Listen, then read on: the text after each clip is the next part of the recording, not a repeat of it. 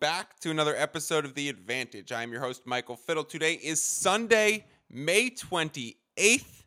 And on today's podcast, we are going to break down game seven of the Eastern Conference Finals.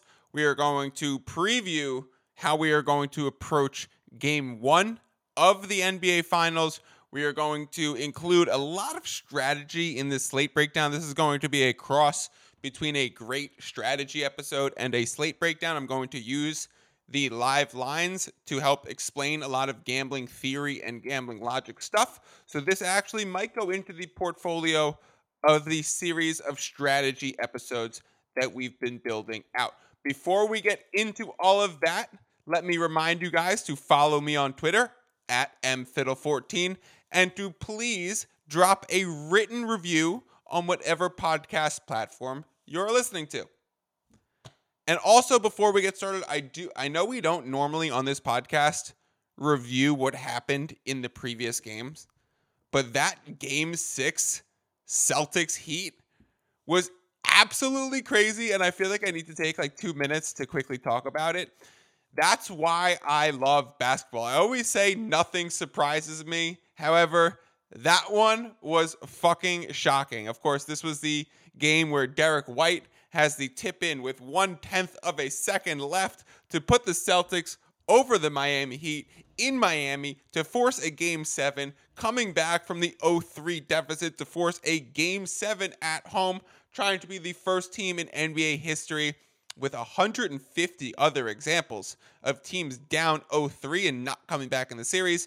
The Celtics now try and be the first team in 151 tries to come down from 3 0 and end up winning this series. So we will see if they can get that job done tomorrow night. But before we get there, let's quickly review like the series of events because it was so wild that I think we should all just take a moment to understand the complexity that was the last few seconds of that Celtics Heat game. And then we'll get into game seven and a bunch of strategy and some gambling stuff. However, let's start with Spoelstra not calling a timeout when Marcus Smart misses the free throw. So Marcus Smart has a chance to put the Celtics up three with a few seconds left, ends up missing one of the free throws.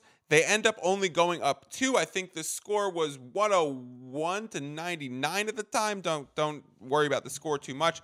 But Marcus Smart puts the Celtics up two and misses a free throw in which Spoelstra and Jimmy Butler are literally communicating during Smart being at the line, being like, should we call a timeout? And you would think that one of the league's best coaches, perhaps the league's best coach, probably in my opinion, would want a chance to say, let's let me draw up a play and let me get my team into a good position to have a chance at a game tying or potential game winning shot. Instead, Spoelstra and Butler are literally communicating during the free throw and talking about how they're going to go no timeout. Okay, so then Jimmy secures the rebound or gets the outlet pass, starts dribbling up the court, goes to the corner. Now, this is generally not a wise thing to do in basketball to dribble yourself into the corner. Jimmy, who's an incredibly heady player, does something pretty unwise. He's met there by Al Horford, who is a centerpiece of the Celtics defense as being such a smart defender. So Jimmy puts himself in an unwise position and is met by one of the Celtics' most heady defenders in one of the league's best defenses. However, Jimmy gets Horford to bite on a three, gets him to get fouled, and gets three free throws while they're down two with, at this point on the clock, 2.2 seconds left. Now, that's kind of important.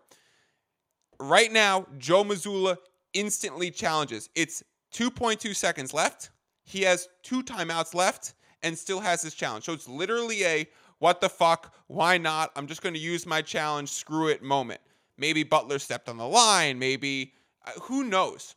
There was no reason not to challenge the play because you were going to call a timeout. So might as well use the challenge that is included with the timeout.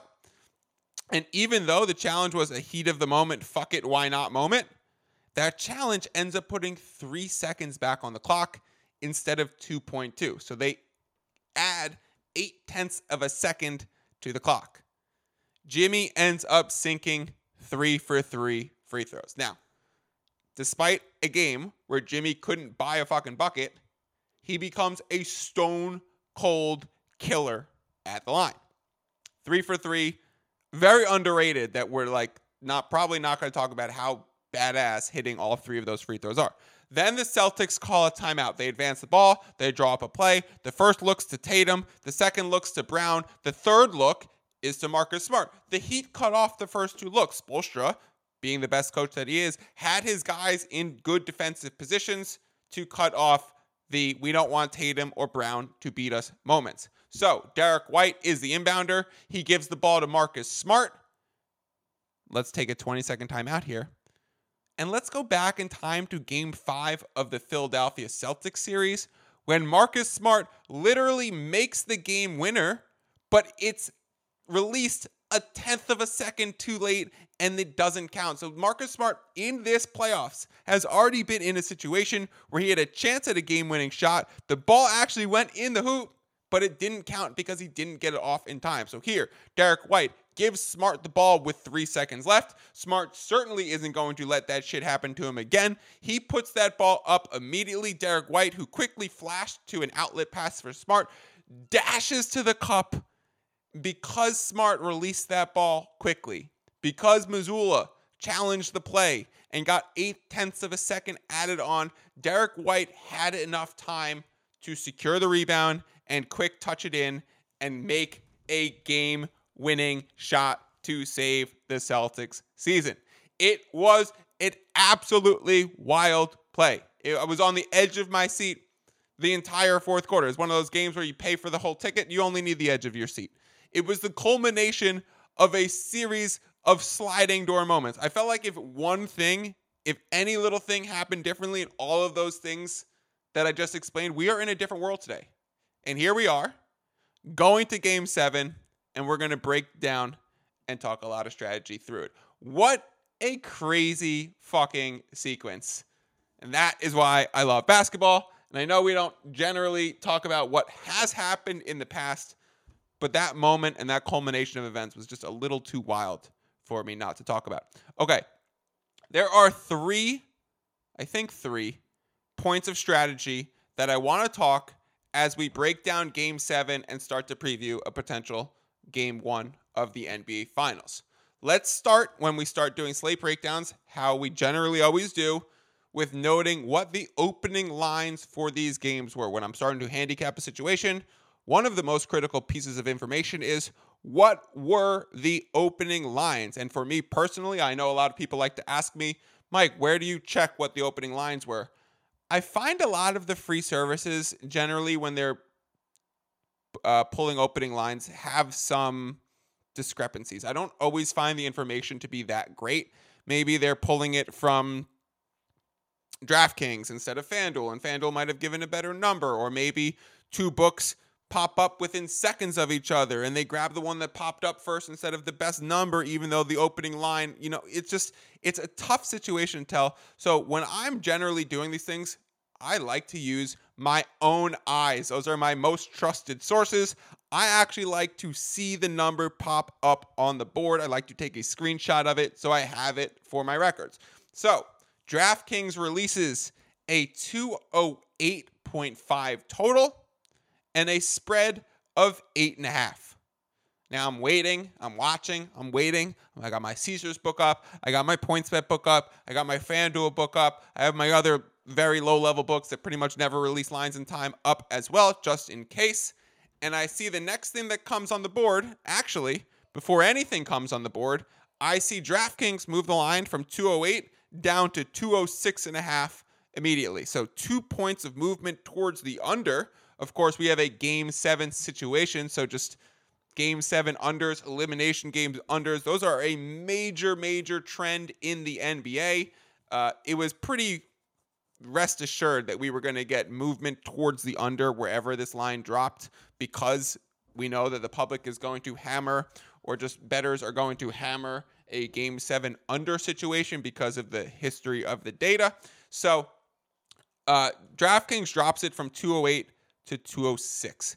FanDuel comes online and puts it right at 206 as well. If FanDuel had put it up at 206 and a half, while DraftKings was already at 208 and a half, I would have taken the DraftKings 208 and a half and I would have absolutely slammed it. However, now we were at 206 and a half. There was a big correction in the market. There was not a lot of indicators that the, it was going to keep going. So I jumped on it for half a unit thinking, okay, I think these are going to continue to trend down given all the fact of the game seven unders that I just talked about. We already have movement towards the under. However, I only played it for half a unit because I've been playing 213 and a half, two, under 212, under 216 and a half. We've even played over 214 and a half in this series.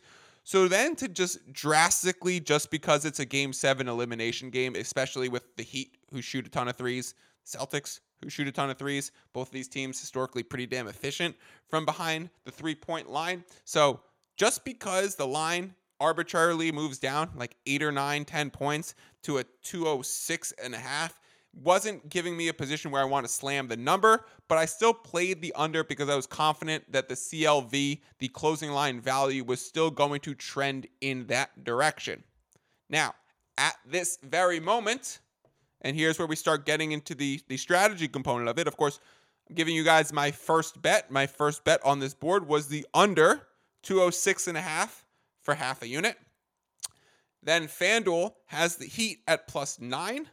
Everywhere else has it at plus eight and a half, and the total is moving down. So this is the first point of strategy that I really want to talk about is correlating spreads and totals. If you see, and this is a perfect, perfect example. If you see a total be as low as 206 and a half. Of course, if we're betting NBA games, you know most of these lines are around 220, right? These Heat Celtics matchups have been roughly around 214. The Lakers Nuggets series was hovering around 225. So to have a 206 on the board, and PS, by the way, right now it's 203. So 208 and a half, 206 and a half, 203 like whatever number you want to use, opening line, where I bet it, or now the current line, we are way lower than expected in our total. On the flip side of that, we have a relatively high spread. The, the line dropped at Heat plus nine. I've talked about on this pod many of times about key numbers in the NBA and how the four most common outcomes of NBA games are seven, five, six, and eight in that order. So if you're taking a plus nine, you have the four, and nine is not the fifth most common outcome. I'm just I'm not going to get into it, but you have at least the four most common outcomes on your side of the number and a very low total. So if we start to compare, what are the common outcomes of this game? How many points are expected to be scored in this game? So this is a game where the line is 203 and the trend is going under. So let's say that there's 202 total points scored. There's 198 total points scored. There's 187 total points scored in this game. The lower you get with that number, there is an eff- direct effect on the realistic outcomes of the spread. The less total points that are scored in the game, it makes it harder for the Celtics to cover a big spread. That should be pretty straightforward common sense, right? With more points scored in a game, there are simply more possibilities for the Celtics to open up a bigger lead. So seeing a Heat plus nine on the board, knowing the value of the key numbers of eight, seven, six, five, four, three, all those, knowing that the, the, the line was moving from 208 to 206 to 205 and a half to 204 and a half to 203 and a half to 203. I think it even flashed at 202 and a half at PointsBet. So we are taking in all of this information, knowing that the last few games have been priced around 214, 213. There's a drastically lower spread and total. So if the under is your strongest play, you actually don't have to directly play the under. You can play the Heat plus nine and say, well, these are directly correlated, and I'm actually getting a better number. I'm getting closer to the opening number on the plus nine, or if you take the plus eight and a half, as opposed to the reduced value that's hit the totals market already.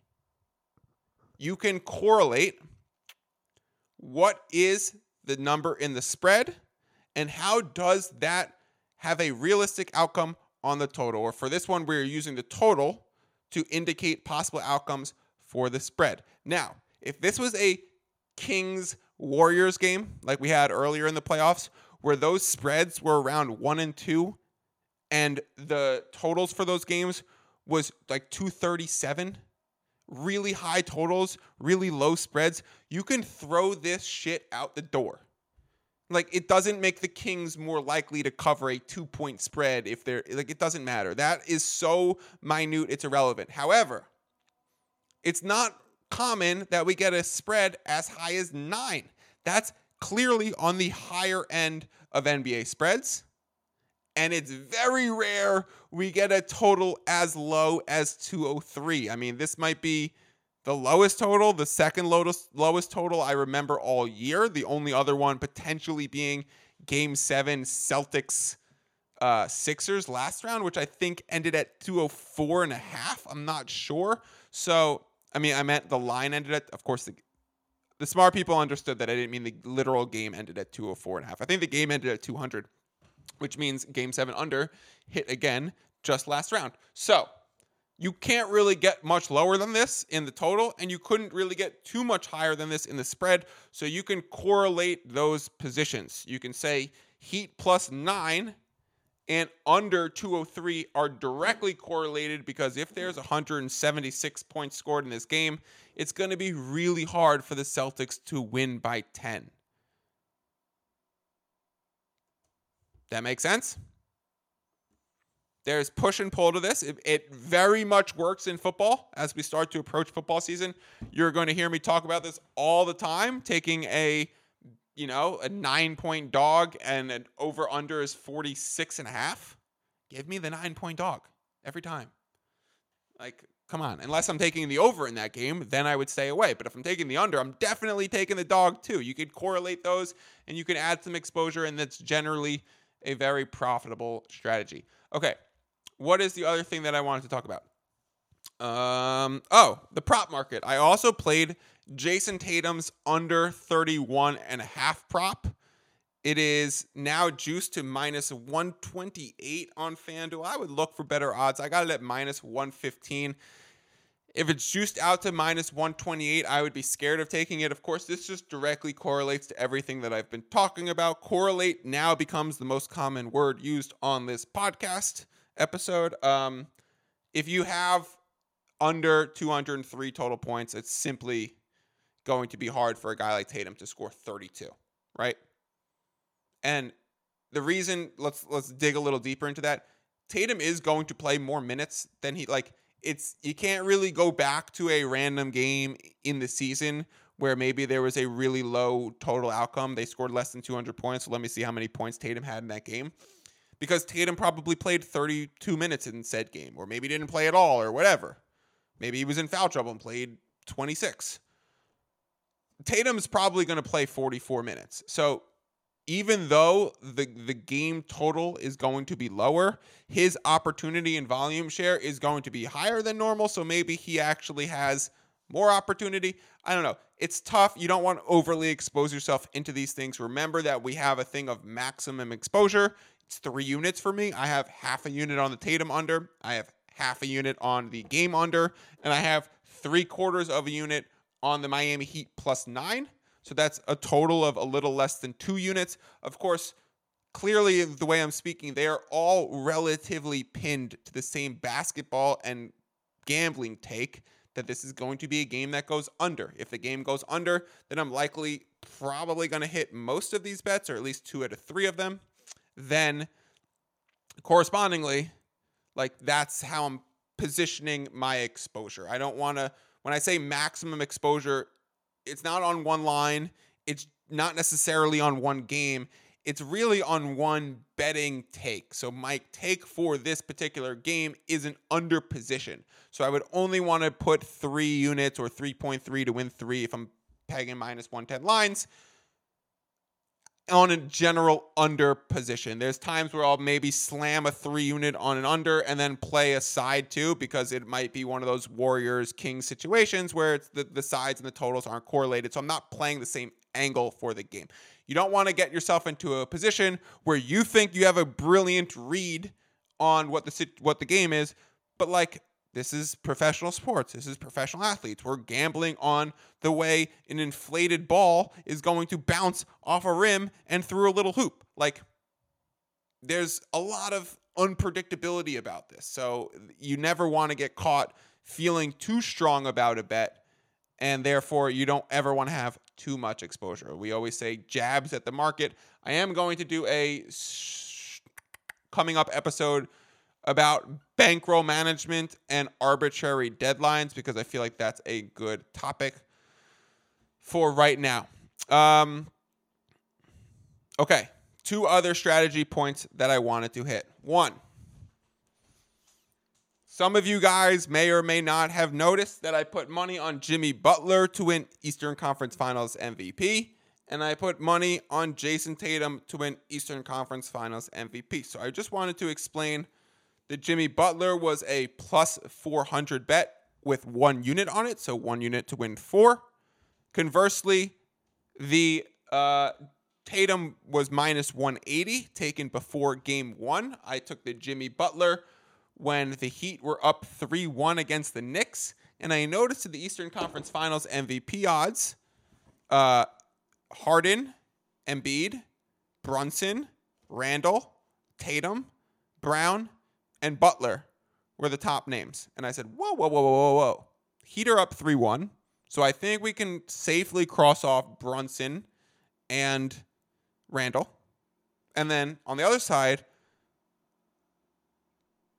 either Harden and Embiid or Tatum and Brown had to be crossed off because only one of those teams were going to win the series. So I jumped on the Jimmy Butler plus 400 when I noticed that there was definitely value in the fact that five of the seven names were definitely going to be crossed off as we moved forward. And then before game one, I jumped in on Jayson Tatum minus 180 to be the Eastern Conference Finals MVP for the Boston Celtics. Now, if you had asked me before game one, Mike, who do you think is going to win this series and who do you think is going to win Eastern Conference Finals MVP? I would have told you I think the Celtics are going to win the series and I think Jayson Tatum is going to win Eastern Conference Finals MVP. Then you would have looked at my bets and you said, Mike, why do you have a situation where you profit 1.3 units if Jimmy Butler wins and only half a unit if Tatum wins, even though you just said you think it's going to be Tatum? Why would you tilt your exposure towards Butler? Why wouldn't you have put three and a half units on Tatum? To which I would say, and let me reply, respond, reiterate, probably said this a gazillion times. I don't play my basketball takes. I don't I don't know who's going to win in this game 7 Heat Celtics. I just think that 9 is a big number when the spread is 203. So I don't know if it's going to be Butler or Tatum.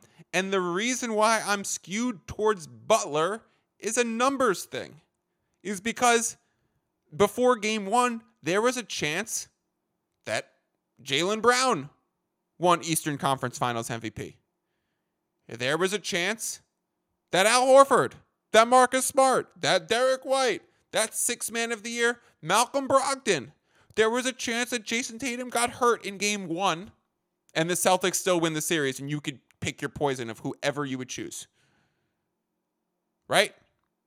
So, for that reason, even though I thought it was going to be Tatum, or I thought it was going to be Butler, because I made the Butler bet first. Remember, I was just explaining how I took the Butler when it was 3 1, and I noticed that five of the seven names were going to have to be crossed off eventually.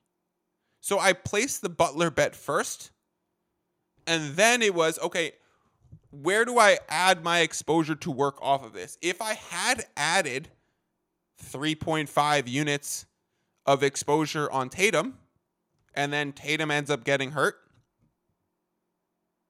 and then the Celtics still win the series, or Jaylen Brown just scores 35 points a game every game of the series and shoots 65 true shooting percentage and has the Devin Booker to Tatum's Kevin Durant moment.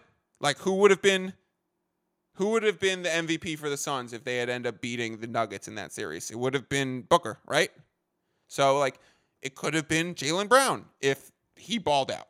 So if you think about it, if Tatum got hurt, or if Tatum just simply wasn't the guy, and it ended up being Brown, even though my gut said Celtics, I would have been overexposed. I would have lost the three and a half units on Tatum and lost the one unit on Butler. The best way for me to have minimal exposure loss was to tilt my exposure gained towards Butler. And of course, if you're listening to this podcast 26 minutes in, I'm sure you've listened to plenty other podcasts that I've done. I'm sure you follow me on Twitter. I'm sure you're pretty familiar with my approach to gambling. It's low risk. It's jabs at the market. It's I'm not looking for big swings on let me max out my, you know, let me put all of the profit that I would have gotten on Butler and actually put it on Tatum to maximize my Tatum. No. I'm saying where's the smart way to position myself here? And in the moment, it was a tilted towards Butler moment. So when you're hedging, always consider the situation where what happens if you lose all of it, right? You don't want to overexpose yourself to anything. In, in general, in hedging situations, you want to put yourself in a situation where you actually physically cannot lose. You want to open a positive middle. Of course, when you're picking off awards winners, unless you're picking every name, that's not possible. Possible. But like if you were going to hedge off a finals ticket, you'd want to grab the other finals winner, right? If you had a Nuggets finals ticket right now and you're saying, how do I hedge? Which I do. I wouldn't be taking the Celtics or Heat right now at slightly better odds because if they get there and you get the right, well, no.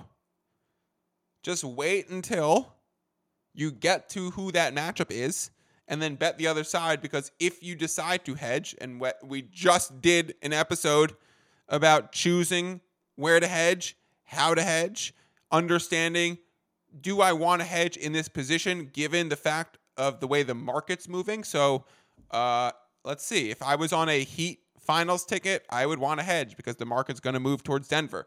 If I was on a Celtics finals ticket, I don't know if I would want to hedge right now because the Celtics is moving towards the Heat. I mean, towards the Celtics for um, game seven. They're in a great position there. Oh, they have a 75% win chance at home. I don't think you'd want to hedge off of that. And then they're going to be favored versus the Nuggets. So I would think right now you'd want to hedge Nuggets if they end up playing the Celtics. So that's kind of the way I'm approaching my Nuggets 14 to 1, but that might start to get a little convoluted. And then the last thing for strategy that I wanted to talk about, because the last the next time that I'll do a podcast episode will probably be going into game two or maybe game three, actually, because I have a visitor next weekend coming to visit me, one of my best friends. Shout out. Um, so I don't plan to do a podcast between game seven and game one for the NBA Finals. Maybe I will. Probably not. But I can tell you right now if the Nuggets end up playing the Celtics and the Nuggets have to travel on the road to Boston, we are probably going to get a great number on the Denver side. We are probably going to get the Denver at a slight underdog. Yeah. We are going to get the Celtics off a situation where they just played four straight elimination games the sense of urgency is go- you can't possibly maintain it at the same time you want to say how can you fade the celtics while they're this hot i would say play into the rest advantage that i love in nba situations and take the nuggets against the spread in a big way if they are underdogs in game one against the celtics if they are home favorites against the heat it's going to be a big number I'm probably still going to play it right at its line drop because it's probably going to move further out if you're just predicting trends betting and CLV. Probably going to be money on the Nuggets if they're playing the Heat. But if that number comes out and it's nine and a half in Denver for a game one, that's going to be tough to to slam. So I'd be looking at like a you know half a unit, three quarters of a unit situation. If the Nuggets end up playing in Boston and are priced as an underdog for game one, it's it's a unit or a unit and a half right away. I don't know how I'm predicting the totals. I'll check the markets. I'll do some handicapping into some of the previous games and pace between these teams. Um, yeah, and we are absolutely dominating this NBA playoffs. Before I sign off, let me just say a few things. Actually, you know what? I'll do it at the end of the season. Uh, I'll talk to you guys later this week. Remember, this episode was about strategy correlating totals and spread numbers. When you have a big spread and a low total, you know that the dog is correlated. If you have a low spread and a high total, maybe it's irrelevant, or maybe you can even flip it the other way and say maybe the favorite. It is an easier chance the favorite covers here. If you're attacking the prop market, consider what is the total in this game? How is the total trending? How can I pair big numbers in the totals prop market with low numbers in the totals game market? So I think that under Tatum 31.5 is a good way to attack that. I would remember if you have any futures tickets, which ticket did you put in first becomes kind of your anchor to know how to hedge and how to start to work off and how to expose yourself. And remember, try never to leave yourself a situation where you could potentially lose all bets. And if that's unavoidable, as it was for me, unless I took every Celtic, unless I simply played the Celtics team spread, which the number really wasn't good, it was minus 550 going into that series with the Heat, so it wouldn't have even covered the the plus 400 that I got on the Butler line. That's why I didn't do that. I, I could have done it that way. If the Celtics team series were minus 300, I probably would have just done that. I played the Tatum angle. Remember, you are anchored to your first bet. You are going to tilt your exposure towards not maximum earnings, but minimum potential losses. Hope that all made sense. This was a strategy episode, so listen twice if you need to. Enjoy Memorial Day and Game 7, and I will talk to you guys next week. As always, peace out. Baby,